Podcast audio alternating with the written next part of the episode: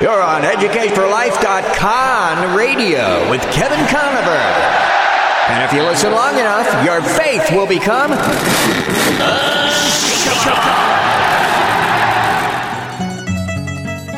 I'm tired of being conned. Don't worry, the con is over, she. We're now at DEF CON 1. Did you say carnivore or carnivore?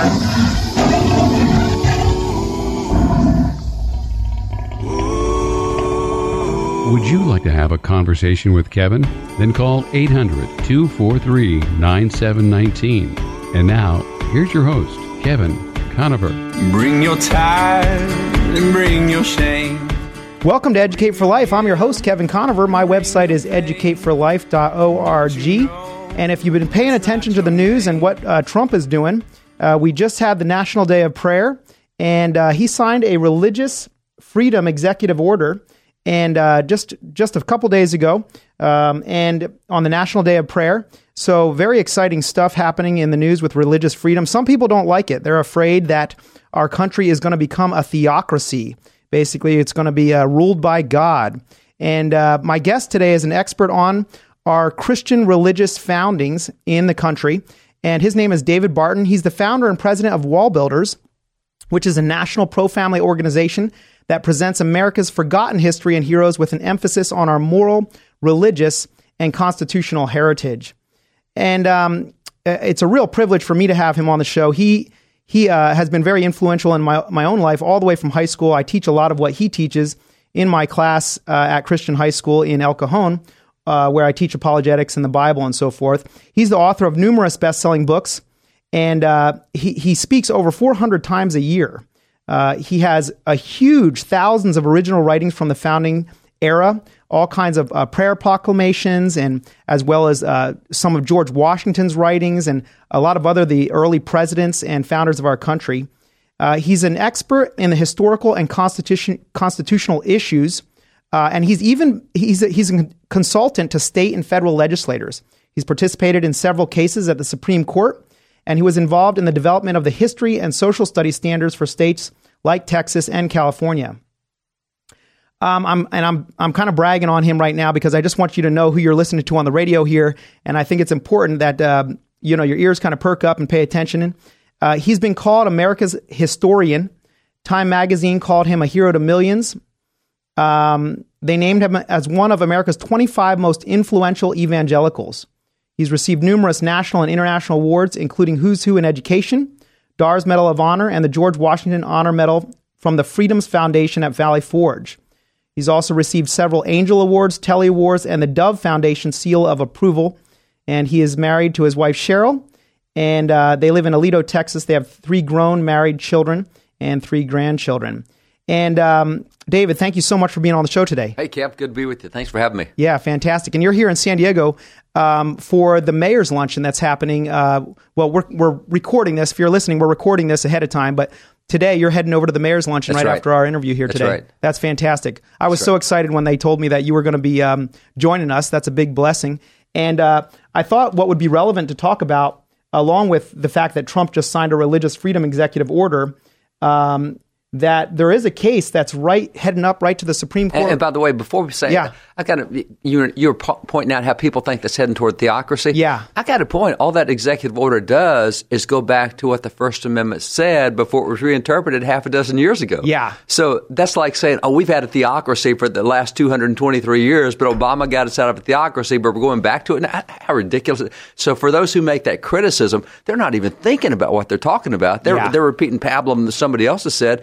All that executive order does is simply go back to the traditional interpretation of the First Amendment that we've had for 229 years.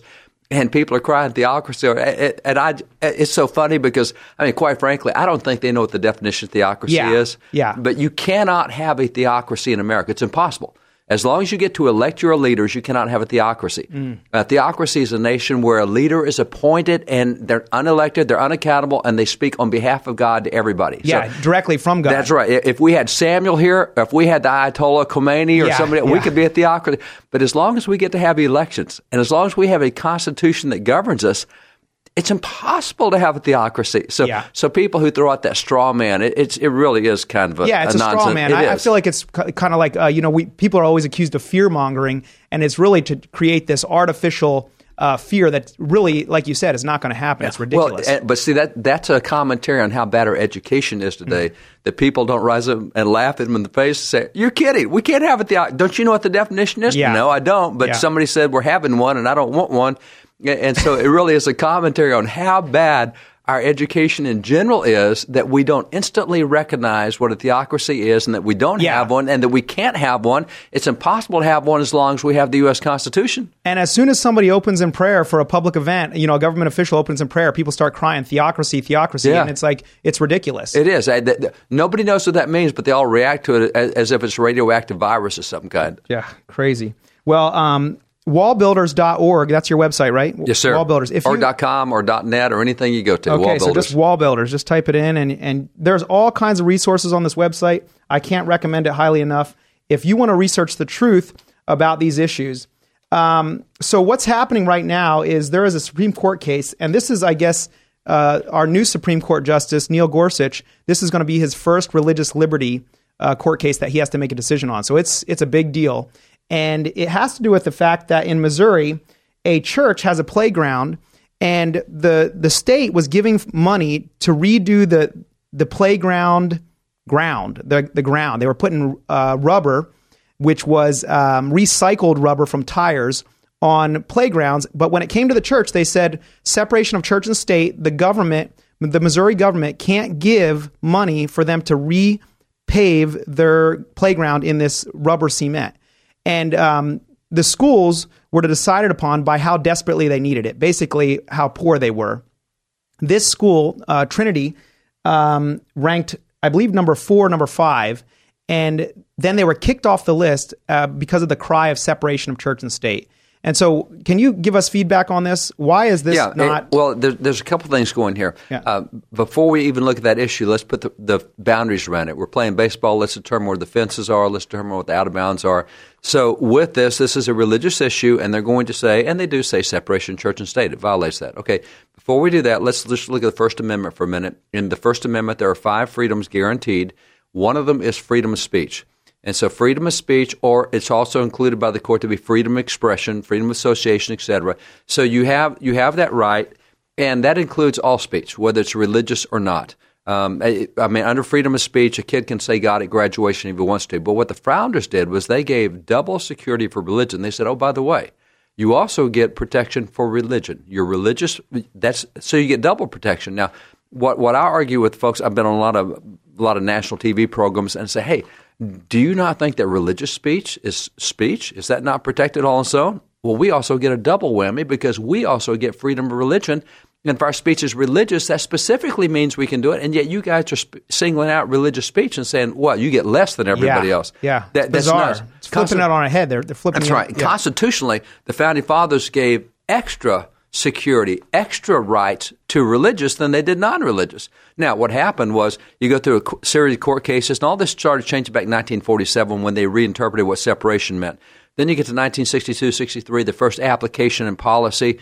And then the court starts saying, oh, and, they get to 1970 and thereabouts, they say, you know, we've got to treat religion and non religion equally. For, for 200 years, we've been preferring religion, which is what the Constitution requires. Yeah. But now we're going to treat you equal. And then they come out with what's called the Lemon Test in 71 that says you can only have something religious if it has a secular purpose to it.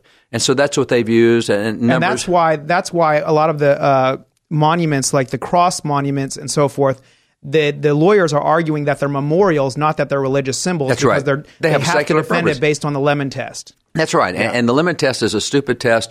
Uh, I mean, uh, you, the only way a religious activity is constitutional if its primary purpose is secular. You'll never show prayer has a primary is so secular ridiculous. purpose. I mean, so it's an overt bias against what the Constitution Yeah, says. yeah. But even under that overt bias, tell me. And that, let's just go back to the court says, oh, we're supposed to treat religion and non-religion equally. Well, we give rubber tire scraps to every other non-religious group, but we can't to a religious group. Now, wait a minute. That violates your own test. And by the way, It is a secular purpose, so that if you fall off the playground and land on your head, you don't get hurt. That's Yeah. not a religious purpose to that. So it meets your stupid lemon test. So what's the issue with this? Yeah. Well, you're a religious person. You can't have any rights at all. And that's the bottom line of where this is headed. Because under even the court's own abysmal tests that violate the Constitution itself, this passes all the court's tests. Yeah. But now, Now- they're saying you're religious. We can't do anything for you. Well, okay, we're coming up on a break here, but I have a question for you. You know, I, I not too long ago I interviewed Dan Barker on here, who is the co-founder of the Freedom from Religion Foundation, and and my question is, do people are they aware that they're literally destroying the First Amendment, or is this something they're doing by accident, or or do they are they just ignorant? I'm I'm curious. When we get back, We'll, we'll answer that. Okay, That's a good question. My, my guest is David Barton, and uh, he's all the way here in San Diego from Texas. And uh, I got the privilege of having him on the show today. And I hope you'll stay and listen to the whole show because it's incredibly important the stuff that we're talking about for the future of our nation, for our kids' future in this nation, and for the spread of the gospel, really, when it comes down to it. So stay with us. We're going to be right back. Hi, this is Jason Hall, president of Team Home Loans, a branch of Synergy One Lending. I just want to take this opportunity to thank Kevin Conover for the profound impact he's had on mine and my wife's spiritual life, as well as being an incredible teacher while our kids were his students. His knowledge and passion have taught us all how important it is to be defenders of our faith. It's our honor and privilege to support Kevin and his show. It is our sincere hope and prayer that you will continue to learn to be defenders of your faith through Kevin's radio show and through his Educate for Life teachings. Thank you, Kevin, from the Hall family and Team Home Loans. What do leading local restaurants have in common? They depend on Express Fix Coffee for new and used coffee and espresso machines, repairs, and affordable monthly service. Dave Martin and his local team provide water filtration services too. Call San Diego's best espresso repair company, serving your home and business. Learn more online at expressfixcoffee.com. Call Express Fix Coffee at 619-867-3853. 619-867-3853. How can you live in San Diego and miss out on enjoying the water? Fast Lane Kayaking sells popular Hobie Cat kayaks that you pedal, not paddle. That means your hands are left free for fishing and fun. Just throw these on your roof rack. They're light and they're easy to use and maintain. Just rinse them off. Try one free on a demo ride. For 36 years, Ron and Debbie Lane have served San Diego with fun, family friendly water sports of all kinds. Learn more. FastLaneSailing.com 619 222 0766. When you need tires or service, count on Conover Tires, Wheels, and Service in Oceanside for a full range of affordable options in all the brands you trust. See their great customer reviews and special offers online. Hours Tuesday through Friday, 7.30 to 5.30 and Saturdays, 7.30 to 5. Call Dan and his team at 760-439-1631. Conover Tires, Wheels, and Service, 2405 Oceanside Boulevard in Oceanside, 760-439-1631. I will cast my cares on you. You're the Thanks for listening today. This is Educate for Life. I'm your host, Kevin Conover. My website is educateforlife.org, where you can get an education for life. And you can listen to a recording of this show if you didn't get to hear the first segment or you're interested in some of our past shows. Love to have you check it out. They're on YouTube, they're on iTunes, uh, they're on Facebook. And I love to have your feedback too. My guest today is David Barton. And what we're talking about is, we've just been talking about is re- religious freedom under the First Amendment, as well as uh, a current Supreme Court case, U.S. Supreme Court case, um, which is uh, a church getting funding for its playground uh, from the government. The government essentially said, because you are Christian, we will not fund your playground. And I don't know how that's. And, it really is. We don't want the kids in your playground to be safe because it's not funding the playground. Yeah. It's giving them these shredded rubber tires to put underneath your swings and underneath your trapezes and whatever, so that if you fall, you don't get hurt as bad. Yeah. We don't want to protect your kids. We're we're not going to let you have this ground up rubber tire from these discarded tires. We let all the secular guys have that, but we're not letting religious guys protect their kids. You go, really? Yeah, and that's, I mean, the, the First Amendment uh, is all about protecting religion, and yet this is the exact uh, That's reverse. right. In the name of religion, in the name of the First Amendment, we are going to uh, prevent you from getting funding. But see, here, here's the, and this goes to the, the question you were going to ask about Dan Barker with Freedom from Religion Foundation. Yeah. Tell me what the First Amendment is. Because you have the actual written one, but you have the rewritten one by the courts. And so and that's important when it comes to wait, if all you're saying here, uh, David, is true, then how come we're in the, the dilemma we're in because today? we believe in a living Constitution today, and Barker and those guys believe in a living Constitution, even though the First Amendment originally says that. And by the way, here's the only thing that can't be done religiously according to the First Amendment. It says Congress shall make no law respecting an establishment of religion or prohibiting the free exercise thereof. Now, unless you can show me how Congress passed a law establishing a national religion by allowing rubber tires to be ground up for a Christian playground, unless you can show me that's a federal law establishing, then there's no prohibition in the First Amendment against what, what that church wants to do in getting those rubber tires. Okay, now now you're going all the way back to the original intent of the Constitution. I'm just going to the original wording of the Constitution as it exists right now. And every justice on the Supreme Court took an oath to uphold the Constitution. But the difficulty is, and this started a, a few decades ago, is well, we think the Constitution is a living, breathing document. And, and here's, here's the best explanation of what the living Constitution is.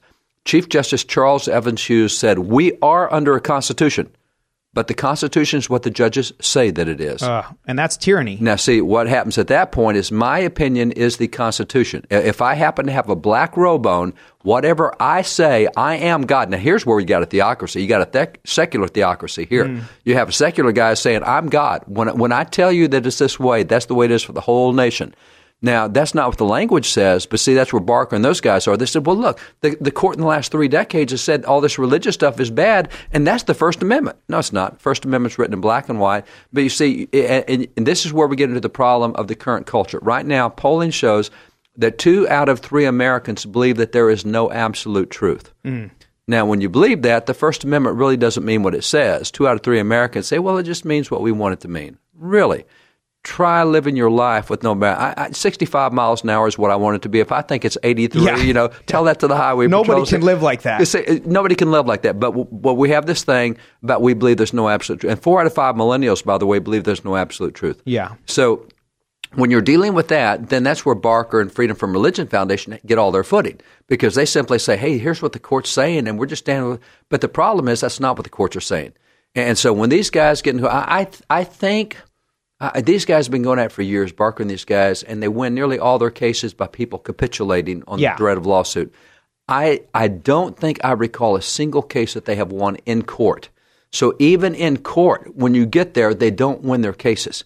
But they argue and they bluster and, and you know the sky's falling kind of thing, and they threaten and we're going to sue you. Yeah. And so people just capitulate, and school districts sign consent agreements. It's always a stupid idea to sign any consent agreement because you're binding your own hands and saying, "Punch me in the face." So, what's your encouragement to you know um, people in leadership in public schools and so forth, and in uh, you know especially Christians who are uh, Yeah. heavily involved in the public schools? What, what's your encouragement to them the- based on what you're here- saying? Here's the thing that happens is Yeah.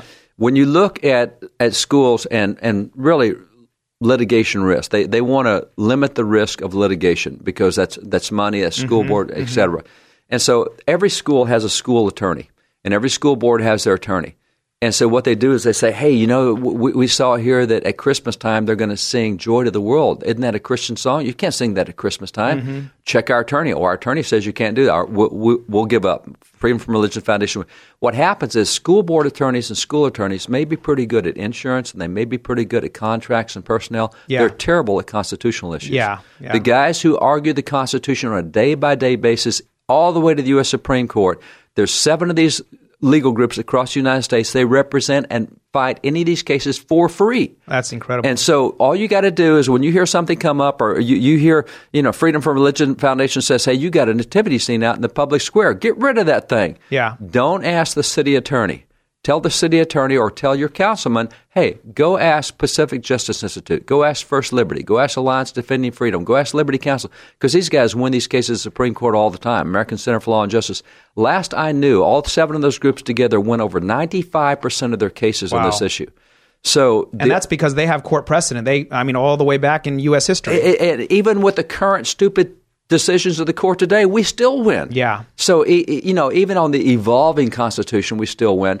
And what happens is guys like Barker and those others go out and, and blow smoke about what the Constitution said. Well, that's their view of it. And they're welcome to their view. They have a right to an opinion. Sure. But that doesn't mean that's where the courts are. It doesn't mean that they've accurately portrayed where the courts are. It doesn't mean that they've accurately portrayed how often they get their ears pinned back in court What they went on is when a school board says, "Oh my gosh, we got a letter from Freedom Religion Foundation. Mm-hmm. We've checked with our attorney. He says we need to stop this." No, And they just kind of they just kind of take it. they just they capitulate. Yeah. they, they they capitulate without firing a single shot. And- and- and- you can't do that. and a lot of Christians are so unaware of the truth of the issue regarding separation of church and state and these other issues that they think, hey, we've lost already before they've even had a discussion about it. And the, the fact is that even under their restrictive definitions, we still win all the time. That's amazing. And, and so that that's the thing. And, and you know, quite frankly, right now it shocks people. But we just had two more states pass a law on this. Right now, you have two hundred thousand public school students getting credit for studying the Bible in public schools. It's a credit course. They do nothing but study the Bible, no other textbook, and they get credit for it in public. You can't do that. Twelve hundred school districts are doing it. Now, That's that's fantastic. the other side has not stopped that because even under the restrictive rulings of the court, this is still legal. Now, what's interesting to me about this is um, because I was I was reading up on this very issue that they're offering not just like a Bible as history class, but it's literally a full on Christian class. It is the Bible. The Yeah. Bible is your textbook. Yeah. and that's it. And and and yet public schools are giving credit for that. Giving credit and that's it. completely constitutional. It's completely constitutional. It's all the way even to this hostile Supreme Court today. It's still constitutional and hostile in religious liberty areas. Yeah. uh, it's it's still completely constitutional, and, and it's, it's striking. We win every case on this that, that gets challenged in the court. So if, every if I one of them. if I wanted my local public school to start offering a, a Bible class, how would I go about doing that, or how? well, it, there's two things. In, in Texas, we kind of took care of that, uh, and, and several other states have as well. And, and what we do is we say if 15 kids go to the administration and say we want this class, the administration cannot say no. wow. Now, without that law, you can have the entire school go to the principal, say, we want this class, and the principal can still say no because he's the in charge of the school. So, by law, in a number of states, they've taken it out of the hands of the administrators and put it in the hands of the kids. And if the kids want that Bible class, you cannot tell them no. So that is something that even to this day is very legal um, in California. Uh, there are a number of school districts in California that already use this course and curriculum, and kids get credit for it. Now, not every school does that, and most people don't know about it. All you got to do is say, "Hey, National Council on Bible Curriculum Public Schools, I want their course here. We get credit for it. This is being done in 50 states across the nation. I want it here too." That's and the principal says, "You can't do that." Well, here's all the legal grants because they give you all the legal cases showing Yeah. that it can be done. It's really easy to do. So you just get kids to go start asking the principal I and love giving them the documents. I It's love an it. Easy thing. Okay, this is my uh, you're you're giving me my uh, goals for the upcoming year here. This is exciting. well, I, you know, I- I'll add on to that. I think it's. I I think the last count was 187 cases that we've won uh, on what are called good news clubs. Yeah, we have them all over. That's uh, right. East County schools. And the Supreme Court itself, I think, four years ago, even ruled that a teacher can be involved in an evangelism club. These good news clubs are to win kids to Christ. Yeah. Even teachers can lead those clubs. No, you can't. Yeah, this is under the hostile Supreme Court. Yeah, wow. you can even do that right now. yeah, And, and, you know, we seem to be trending in a good direction right now. When with uh, even with the hostile stuff. Yeah, yeah. Well, my guest today is David Barton, and uh, we're having a very uh, enlightening conversation. And I hope you listen to the whole thing, and I hope you not just listen to it, but you actually get involved and you start to make a difference because. Um, you know, you you lose your rights if you don't use your rights, and that's and we have all kinds of rights as Christians in this country. We have so many blessings because of those founding fathers who decided to put God first uh, in our country. So, uh, stay with us. We're going to be right back. Before I bring my need, I will bring my heart. Hi, this is Kevin Conover. Will you please donate to Educate for Life so we can share the truth of God's Word with kids in public schools? You can donate online at donatetoefl.org. The Bible used to be read in public schools on a regular basis prior to the 1960s, but today most kids are completely clueless when it comes to the content and the historical and scientific accuracy of the Bible. Please help us by donating online at donatetoefl.org. Hi, this is Jason Hall, president of Team Home Loans, a branch of Synergy One Lending. I just want to take this opportunity to thank Kevin Conover for the profound impact he's had on mine and my wife's spiritual life, as well as being an incredible teacher while our kids were his students. His knowledge and passion have taught us all how important it is to be defenders of our faith. It's our honor and privilege to support Kevin and his show. It is our sincere hope and prayer that you will continue to learn to be defenders of your faith through Kevin's radio show and through his Educate for Life teachings. Thank you, Kevin, from the Hall family and Team Home Loans. Hi, I'm Marissa Conover, and I would love to help you buy or sell your home. I've worked as a realtor for more than 13 years, and as a San Diego native, my passion and experience will help make your move as peaceful as can be. Call me at 619 251 1577. That's 619 251 1577, or visit conoverhomes.com. This is Throughout All Ages Ministry with Joe and Stacy. We would like to equip you to share the gospel with confidence in a biblical and effective way. We would like to teach you through the proclamation of the gospel. Whether you're the skeptic, God who created you said that he has made himself known to you so that you are without excuse. One-on-one evangelism. How do you think you can get to heaven? I've never really thought about it, but I've always just thought of, you know, doing good. For more information, go throughoutallages.com, like us on Facebook, or visit us at YouTube at Throughout All Ages.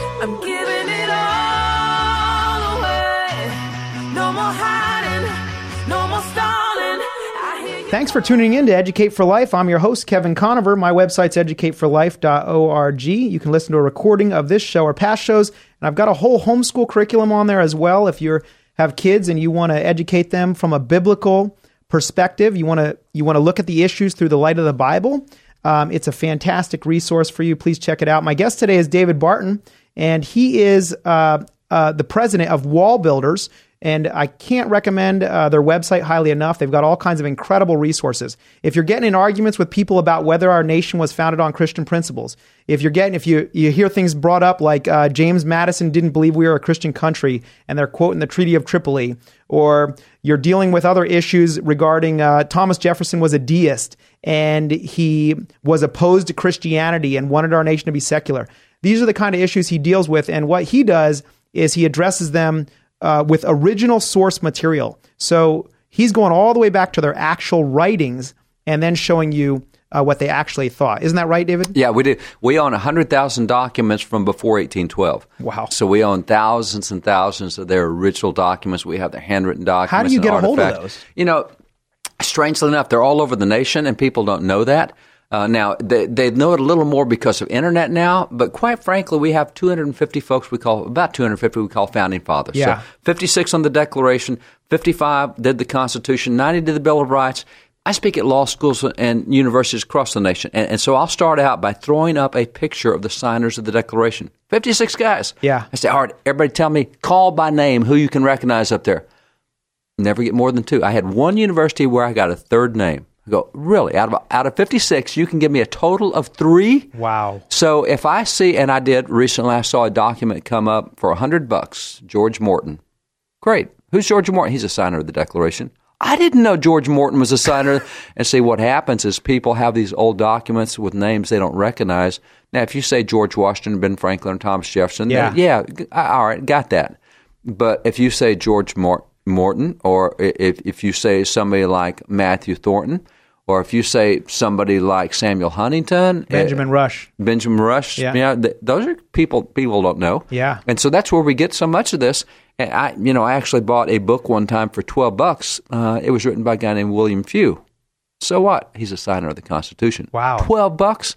You know, That's so incredible. It Yes. is. Uh, So it's Now, it- or I, uh, uh, William. Uh, excuse me, Hugh Williamson was oh. was it was Hugh Williamson. We got the book for twelve bucks. Okay. and and so he's a signer of the Constitution too. But who knows that? You know. Yeah, no, So you I- got Madison, Washington signing the Constitution. Nobody else did, right? So do you think it's true those who don't know their history are destined to repeat it? Do you think? Well, I, I don't know if it's true or not, but it happens every time you don't. You Yeah, don't do it. You know, the history is full of that being true. Yeah. So you know, it's like we're, we're we're in this thing now. where two out of three believe there's no absolute truth. Say, Yeah. Okay. Go jump off the Empire State Building and see what happens. I, I don't care what your truth says. Your truth says gravity won't affect me. I'll Yeah. do whatever I want to do. You're still going to hit the sidewalk below. It doesn't I- matter what you do. I was out camping at a, a campground. We had gotten into this conversation with some other campers, and they they said to me, uh, they said, "We can't know anything for sure." Are you sure about that? I know. And I, I was Yeah. I was thinking to myself, "Are you serious?" Yeah. And and this was an older couple that considered themselves scientists. Yeah. And they said, "We can't know anything for sure." I said, "Well, is that water wet?" And they said, "Yeah." And I said, Are you sure? "Yeah." you know? And, I- and it, it just is ludicrous. But Are, are the laws of gravity still enforced? Do the laws of thermodynamics matter? Are, are there laws of motion, motion? Are there laws of gases? Yeah. I mean, these laws are hundreds and hundreds and hundreds of years old, and they have not changed no matter what our technology does. and when it comes because to they're timeless. yeah, and when it comes to morality, this becomes even more Yeah. uh, important. Uh, is it always wrong to abuse a child? Oh, of Right? course not. it depends on the situation. Yeah, it depends on the situation. I, and, and I'm down at, I, I go witnessing down at the beach sometimes, and I ask people this, and I say, are there moral principles that are true for everybody in all times and all places? They say no. I say, when is it right to abuse a child? They say never. I said, do you realize you just contradicted Yeah, yourself? that's You know? right. But this is the the thinking nowadays. Yeah, it's that's crazy. right. And, and see that that's another one of those things. Uh, and, and this goes back. We, I mean, this I'm tracing a rabbit trail here. Yeah, yeah. But this goes back to something that happened in the 1920s. Progressives really took education in the 1920s, and, and and they did five systemic changes in education. And one of the biggest systemic changes from which we still suffer today is until the 1920s, education was all about teaching students how to think. In the 1920s, we Like switched it- logic and stuff. Lo- logic. Yeah. And, and in the 1920s, we changed it. No, we're going to teach students how to learn. And so what happened was the emphasis with progressives is the teachers are more important than the students. And we're going to make the teachers the center of knowledge, the source of knowledge. Mm. And instead of teaching you students how to fish for yourself, we're going to let the teachers give you fish. That's interesting. And so what happens is was that deliberate or yes, was that was. accidental? Okay. No, it, because they they always have an elitist mentality, and they always want a smaller group controlling things. Hmm. And so what happens? It's The in the consolidation 19 of power. It is. Yeah. It's in the 1920s is the first time that you will see multiple choice, true, false, and fill in the blank. Oh wow. Now, why is that? Because it's all about having the student repeat back to me what the teacher told me. Hmm. I'm the teacher. You tell me what I told you. Did I say A, B, C, or D? Is this true or false that I said this? Fill in the blank on what word I use. So instead of teaching students to go out and get knowledge Yeah. and, and come back and be able to argue and persuade on anything, we now teach them to learn, which means it's very easy to indoctrinate. Because you don't go out and challenge the second side. That's Uh, it- interesting. it's um, you know, uh, it- it's so interesting to me now because of what I do. I'm a, I'm a target for the left, big Yeah, time. I mean, yeah. they, they, they they say, "Oh, you make up your history." Uh, did anybody point out that I own 100,000 original documents and I'm simply holding the original? You think I forged George Washington's letter? You, you think, and so instead of people saying, that's illogical, he owns the original documents. What, what do you mean he makes up history? He's got the originals. They don't think that. They say, you know, I read in the paper that you make up your history. Uh, that's right. And then they just go with it. And because that's indoctrination because Yeah. they don't think they've been taught to learn. Yeah. And, well, I read even have Christians that say that to me. Oh, uh, you- and I especially. and- yeah, and I'm thinking to myself, are you crazy? Did you look at the other side? Did you actually evaluate the arguments? Did you look at the information? See, what we did in school pri- prior to, prior to that, and, and, and because we own these documents, we own so many old textbooks. And Yeah. going through, we just finished an educational conference. We train teachers, and we take them through textbooks starting the 1600s, going all the way to the modern era. And we show them textbooks, and the way we used to teach students how to think was very intriguing. But one of the ways we did it was what we called forensics. And with forensics, and this is what we did with 13 year old students, we took forensics, and I have a list of these forensics from back in the early 1800s. Robert Troop, Payne, and others did these. And, what you'd do is you'd go into the classroom and said, Here is the question Is it more dangerous to know too much or to know too little? You walk in, you look at two kids, say, All right, you take one side, you take the I don't agree with that side. Doesn't matter. You're going to argue that side. And then you flop the roles. And so you have the kid say, All right, now I got to figure out what the weaknesses are in the other guy's argument. I got to fi- find the strengths I can argue in mine. And you start thinking through how do you make your points? How do you recognize weaknesses? How do you identify mm. gaps in logic? Mm. I- Another one they had the Boston Tea Party in 1773. Is that an act to be praised or an act to be condemned? Mm. Okay, kid number one, you, you're going to say that's an act to be praised, but I think it should be condemned. Doesn't matter. You're going to take that, and then you'd flip it later. And so all these questions were all about teaching you how to think, how to recognize weaknesses in logic, how to recognize. But see, today we don't recognize it. And so for me, I, I get all these hit articles all the time coming out of me. A real journalist will always call the subject and say, "Hey, what is your take on this?" Yeah. Well, they don't do that anymore today. They just whatever they. I found all these articles about you online, and I'm just putting this is news. Yep, no, that's yep. fake news. and the That's sad thing is, is that so many people just fall for that. They but they just do go with it. because we don't think. Yeah. and, and so that's why when you start asking people on the beach like you do about child abuse, they haven't thought it through Mhm. because they would recognize that there are a lot of things I think are absolutely right and wrong. Yeah. But my instant response is, "Oh no, you can't know right and This is just what I've been brainwashed. that, that's to what I've been brainwashed. Yeah. And, and so that's what indoctrination is, and that's why we're we're in such an interesting period today Mm. because so much of what happens in America today is based on inconsistencies that are not even logical. It's a lack of common sense, but we don't recognize it because we've not been trained to think. We've been trained to learn. Yeah. And, and so we're not interested in all, I, I- you know, you mentioned earlier, I do standards for a lot of states. I cover a lot of states. And it's interesting to see how teachers respond when you give them an alternative view of the truth. Yeah. And, and it's not an alternative view of the truth. You give them an alternative view of history. Yeah. Uh, my guest today is David Barton. We are on a break here, so um, we're going to come right back. Stay with us. We've got a couple segments left.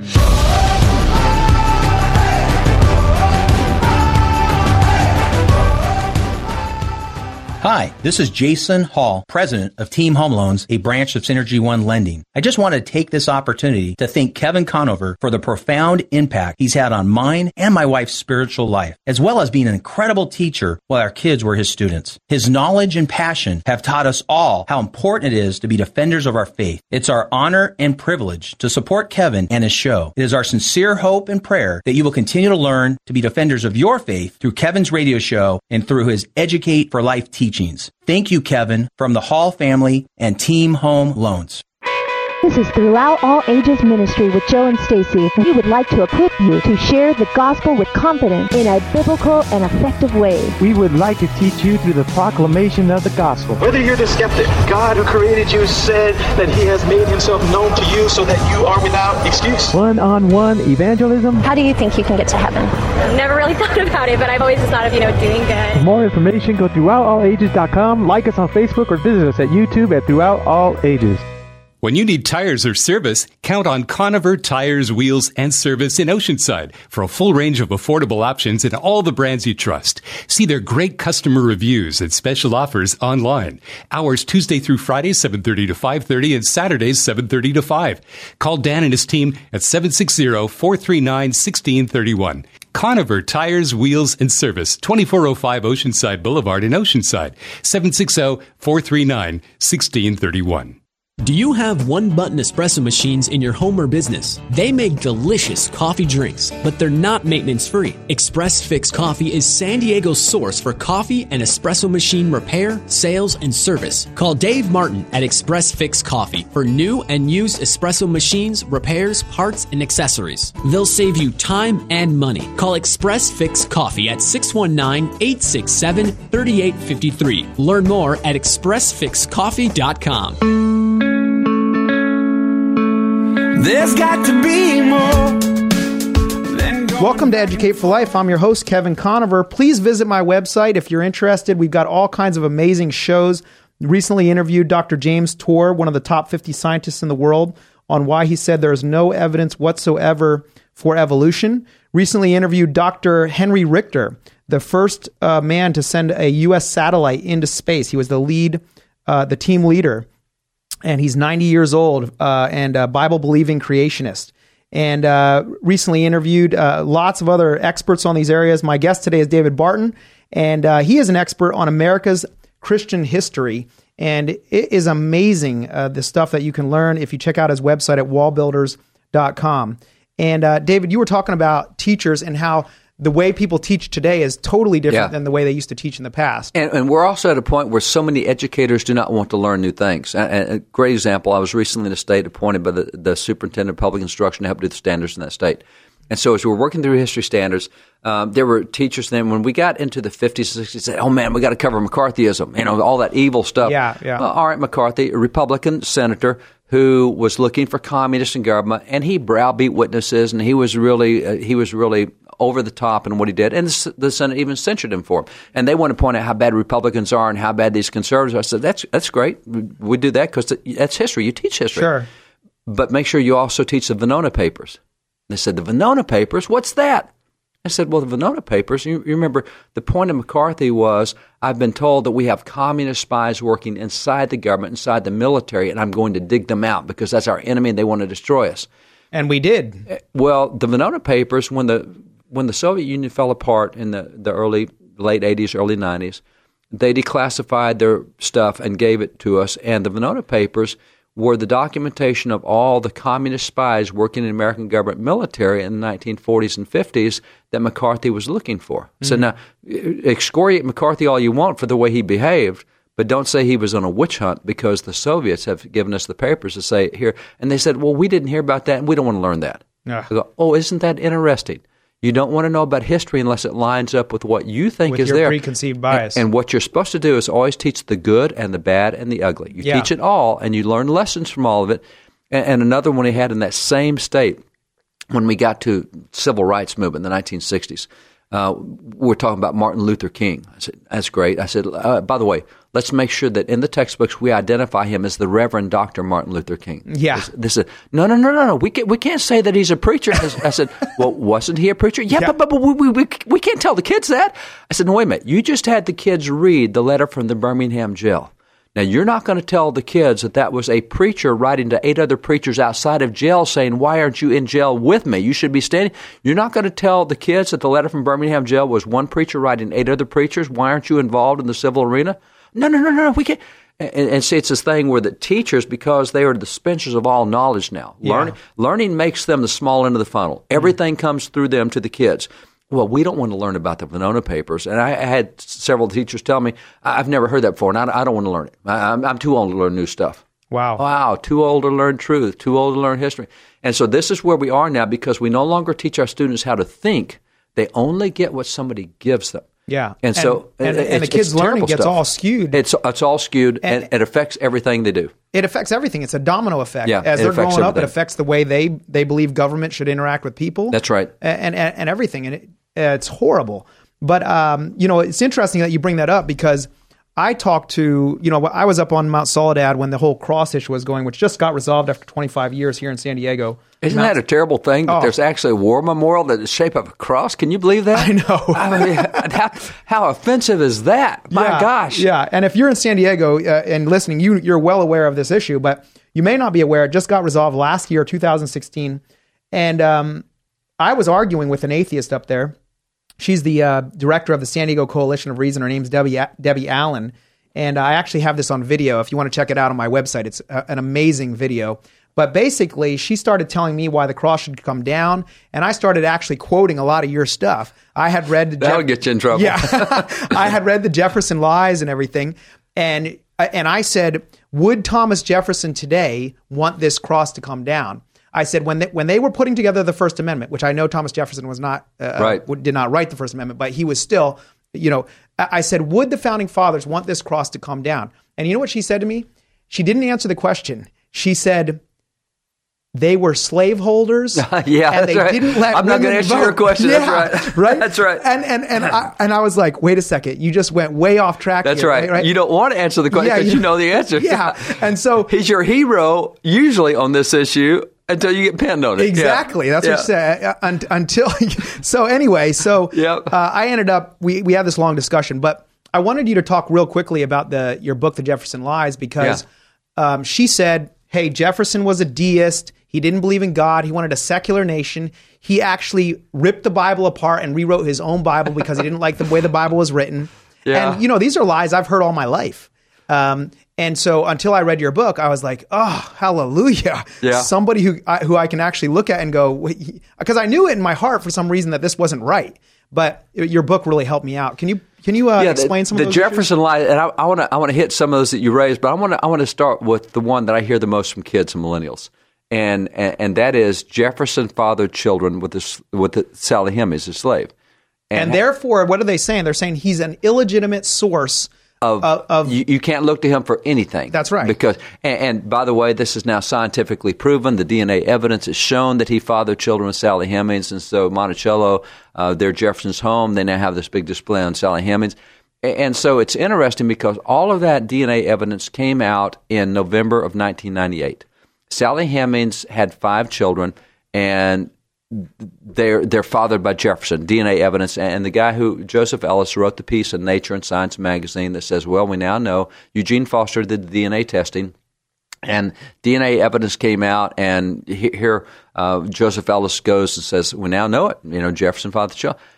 Well, okay, everybody knows that. I, I recently asked a group of about 100 college kids uh, from about 40 different colleges, said, How many of you have heard your professors say that? 95%. Now, this, this announcement was made in 1998. So, Mhm. you know, we're, we're back a few decades now. Yeah. But they're still teaching. 95% yeah, my teacher told me that. I said, did they point out that that story was retracted six weeks after it ran? Because as it turns out, they never used Thomas Jefferson's DNA in the testing. So if you never used Jefferson's DNA in the testing, how did you prove he was the father of Sally Hemings through DNA testing? Hmm.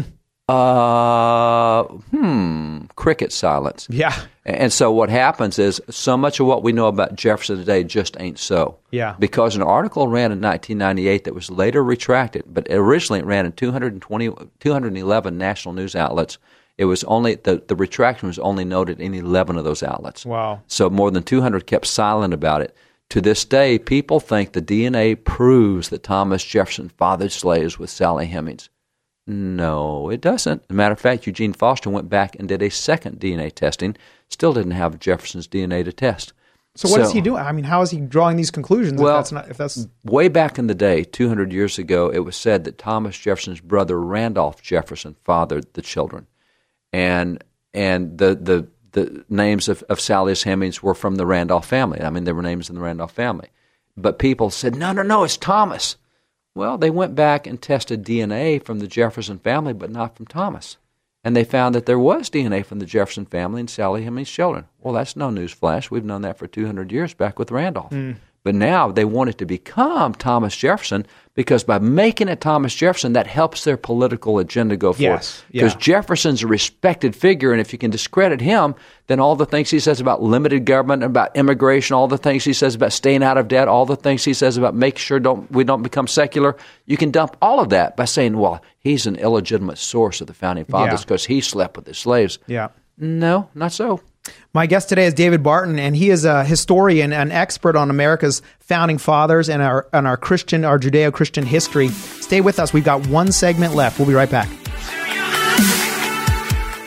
For 36 years, Fastlane Kayaking has helped people like you experience everything that's great about San Diego. Fastlane makes fishing and water sports fun and easy. Hobie Cat kayaks feature a popular pedal system, not paddles, keeping your hands free as you fish. You no longer need to tow and gas up a boat to experience great San Diego fishing. Call or come in for your no charge demo ride. 619-222-0766. FastlaneSailing.com. At Dana Landing Marina across from SeaWorld. 619-222-0766. Hi, this is Jason Hall, president of Team Home Loans, a branch of Synergy One Lending. I just want to take this opportunity to thank Kevin Conover for the profound impact he's had on mine and my wife's spiritual life, as well as being an incredible teacher while our kids were his students. His knowledge and passion have taught us all how important it is to be defenders of our faith. It's our honor and privilege to support Kevin and his show. It is our sincere hope and prayer that you will continue to learn to be defenders of your faith through Kevin's radio show and through his Educate for Life teachings. Thank you, Kevin, from the Hall family and Team Home Loans. Hi, I'm Marissa Conover, and I would love to help you buy or sell your home.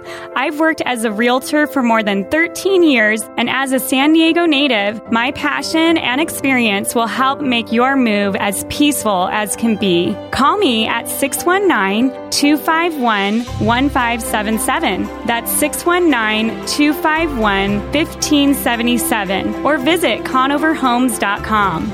I will cast my cares on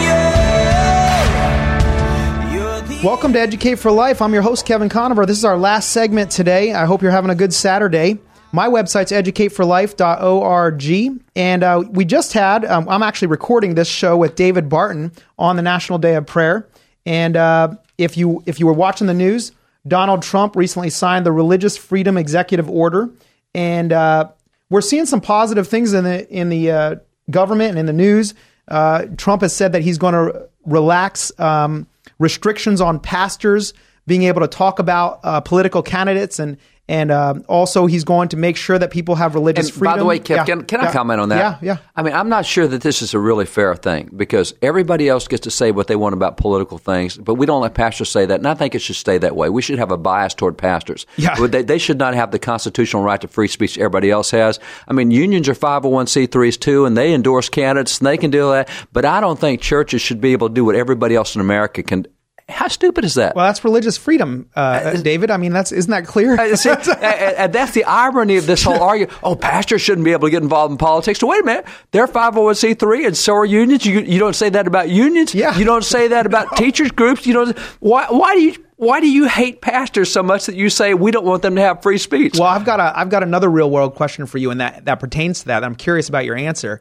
I find it strange that as a Christian, because I work at a Christian school, and we're constantly struggling to make ends meet financially. right. right. And I'm I, I've talked to several people about this. I say the charter schools uh, get get money, the public schools get money. You bet. And I said, why is it that the Christian school doesn't get money? And the answer is because you're Christian. And I said, oh, religious freedom. We're Christian, Yeah, see- therefore we don't get that that support. The founding fathers had a whole different view of education. They thought education was critical to the survival of the nation, and that you had to have a, a virtuous and moral citizenry base. And so they wanted. Can you edu- give us some quotes from a founding father uh, that that believe that? Oh, I, I, I can give you a whole lot. As a matter of fact, in the book Original Intent, we have probably 30 or 40 quotes from different founding fathers, signed the Constitution Declaration about that. And because they thought, and see, well, let, let me say one, then I'll show you where we are. They wanted literate people. They wanted people who could think. Yeah. They wanted people who knew academic basics. Therefore, they could go into science, they could go into industry, they could go into sailing, they could go into entrepreneurship.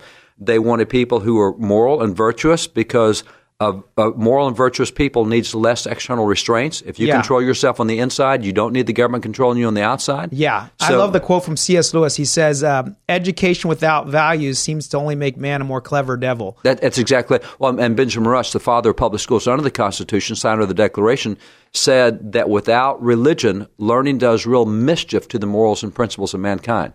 If you take religion out of education, that, that that's why, by the way, in, ni- in 1844, in a unanimous U.S. Supreme Court decision, the Supreme Court of the United States, 8-0 decision, ruled that if you're going to be a government-operated, government-funded school, you will teach the Bible in schools. That is not optional.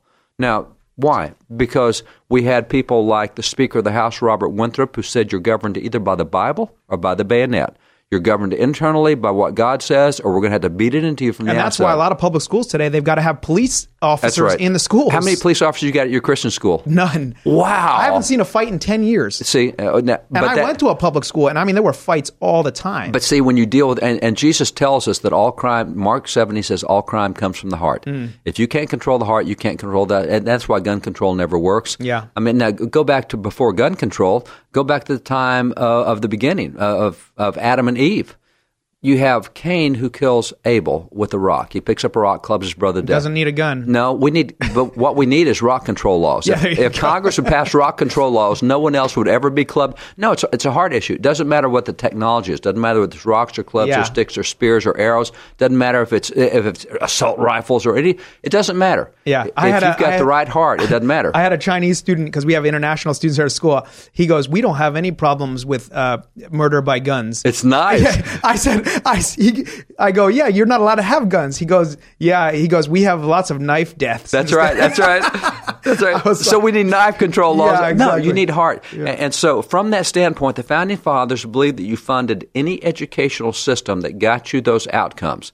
If you had moral and virtuous students that could read and that knew math and science, that's what. And so they funded every single form of education. I think there were about nine different schools. You had the Old Field schools, the Dame schools, the Latin Yeah. schools, uh, the parochial school. You, and we now care. have we have about I think it's 25 states that are now doing private school choice, school choice all the way all the way around. There is. There's some kind of choice going, and there will be probably Texas will be added to that list this year. I think two others as well. Yeah, I was So surprised they hadn't up. already done that. No, no, Texas has got about 68% statewide support for full school choice, and our rural educators, are, or, excuse me, our rural legislators are scared to death of rural educators. And they, because in the rural districts, the biggest employer is the school, and they say, "Oh no, you're not going to have choice." Well, who Because it's gonna cares? take that- away those jobs That's right. Who Yeah. cares that 68 percent of the state wants it? Yeah. we don't, and and and so this is the insider politics. You know, I've been in politics a long time, so it's, it's just ugly stuff. Yeah. But what happens is you look at where we are today. We average spending $164,000 in the nation to put kids from K through 12. So 13 years of school. And currently, over the last 15 years, 19% of all graduating seniors are 100% illiterate.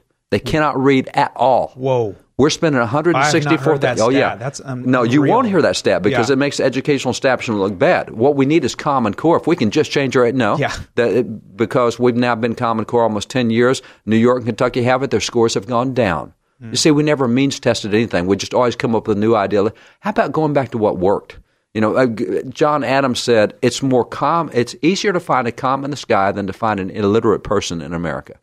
Now Wow. that was the way it was then, but you see the way it is now. Nineteen percent a year of our graduating seniors cannot read their own diploma. And, and would and would you argue that's because there is not that ability to choose an education? To- Well, or, or- yeah. If, if there was competition, we wouldn't keep eating hamburgers that had worms crawling out of Yeah, them. yeah. You know, we would go across the If street to a different place and get something another different. option. That's right. Yeah. But right now, the government says, "Oh no, no. The only thing we're going to pay for is hamburgers that have worms crawling out of them. You're going We're to eat force these." you to stay in that school regardless of how bad That's right. job it's That's doing. Right. Don't care. Well, and because we want those teachers employed. And what they ought to say is, we all we care about is the outcome. We want students who are equipped and can go into jobs and they can do science and they can do math and they can do entrepreneurship and they can do medicine and they can do literature. We want kids who are trained and can do that. And they say, no, no, no, that's not what we want. We want kids who think the way we tell them. We, we want them thinking right about the climate and about an environment. We want them thinking right about abortion and about marriage. And it's indoctrination. Oh, totally. And, in indoctrination is teaching something uncritically without right. being able to hear the Without other, hearing other both sides. That's Yeah. exactly it. Yeah. Now, um, David, we've got about a minute and a half left. I could have gone for another hour with you, but but um, Jefferson did not make his own Bible. No, he did not.